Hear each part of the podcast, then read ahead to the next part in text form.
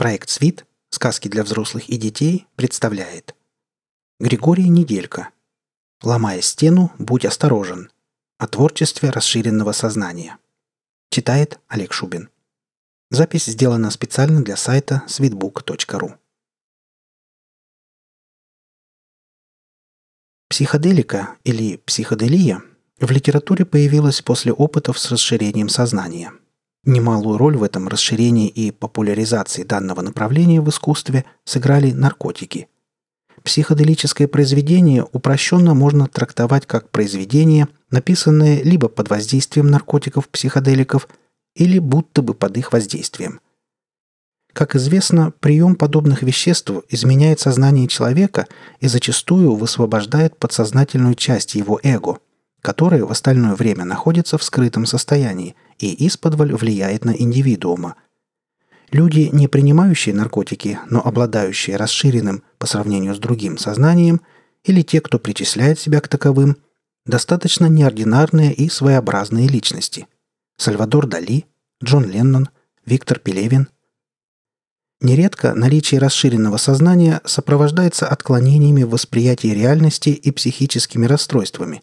Это обусловлено как упомянутым действием психоделических веществ, так и особенностями личностей с измененным либо изменяющимся по их воле или против нее сознанием.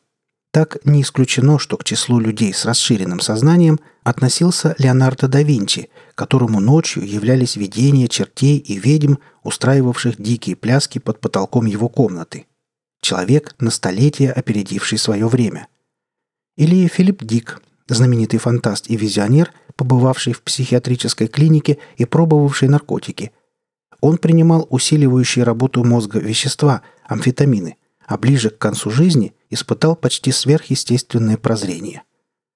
Роджер Уотерс из легендарной рок-группы Pink Floyd, как и Дик, лежавший в клинике для психически нездоровых людей, Впрочем, все это не умаляет реальных достоинств их творчества. Дело в крепости индивидуального сознания. Может наступить момент, когда человеческое сознание перестанет справляться с необычными и непривычно сильными нагрузками, вызванными опытами по его расширению, и даст сбой – в этом случае человеку необходима помощь. Нельзя с точностью утверждать, хороши или плохи подобные опыты без применения наркотиков, но известно одно – изменяя свое сознание, сознание, дарованное вам природой, будьте осторожны, ведь невозможно предсказать, к чему приведут изменения. Возьмем в качестве яркого примера настоящей и качественной психоделики творчество уже упомянутой группы Pink Floyd – также будут даны объяснения, увязывающие психоделию в единый художественный пласт и демонстрирующие взаимосвязанность разных областей искусства и зыбкость границ между ними. Тем более, что нас интересует сама психоделия, а не ее частные проявления. Вспомните песни пинков. Далеко не все из них построены таким образом, чтобы скрутить в тугой узел мозг читателя.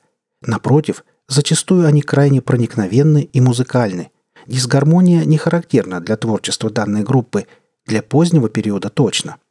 Их песни в первую очередь дарят наслаждение слушателям, а психоделический эффект связан главным образом с воздействием на подсознание слушателей, личным опытом участников группы и их талантом. Pink Floyd создавали очень тонкую психоделику. Их впечатляющий фильм «The Wall» – «Стена» не построен на одних выворачивающих сознание образах. Одноликие люди, прыгающие в мясорубку и превращающиеся в фарш, разлагающийся человек, срывающий с себя плоть, чтобы переродиться в новую личность. Не меньшее значение отводится музыке, умелому использованию шорохов, стуков и прочих шумов, символам, скрытым метафорам и гиперболам, тайным знаком, саспенсу. Да, как ни удивительно, это произведение держит в напряжении, причем до самого конца.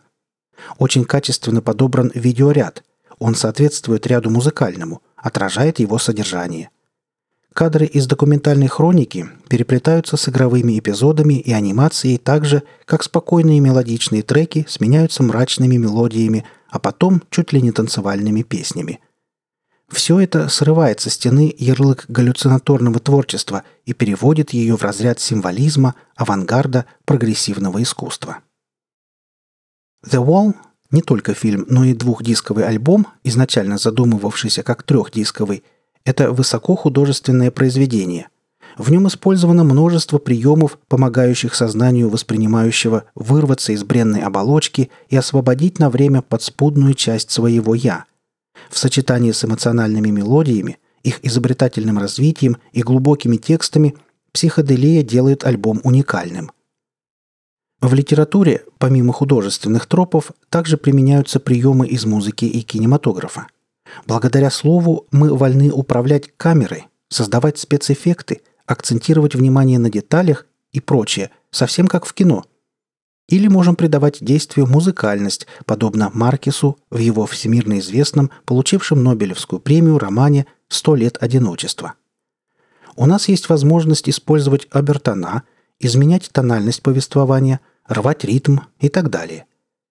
Характерный пример упражнений с формой в угоду содержанию – рассказ американского фантаста Харлана Эллисона «Кайся, паяц», — сказал Тик-Так. Этот короткий текст – призер двух престижнейших фантастических премий – Хьюго и Небюла.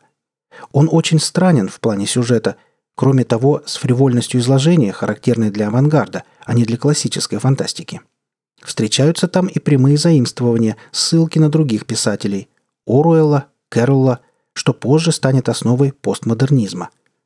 В итоге получилась история, где намеренно перемешаны начало, середина и конец, где Эллисон напрямую общается с читателем. Но все это играет на руку автору, а не против него. Более того, Харлан Джей Эллисон и благодаря паяцу в том числе – стал одним из провозвестников и лидеров самого прогрессивного течения фантастики – второй волны. Пускай The Wall Pink Floyd не является стопроцентной психоделикой, детище английского квартета поражает размахом, дерзостью и гармоничностью. Суть стены вбирает в себя еще и прогрессивное кино, авторское кино, документальную хронику, автобиографию лидера группы Роджера Уотерса. Плюс это своего рода рок-концерт – ведь для фильма специально перезаписали многие треки, что-то выкинули и наоборот вставили то, чего не было на оригинальном диске. Так сложный, кропотливый, однако неповторимый процесс творчества родил на свет картину, сразу ставшую классикой.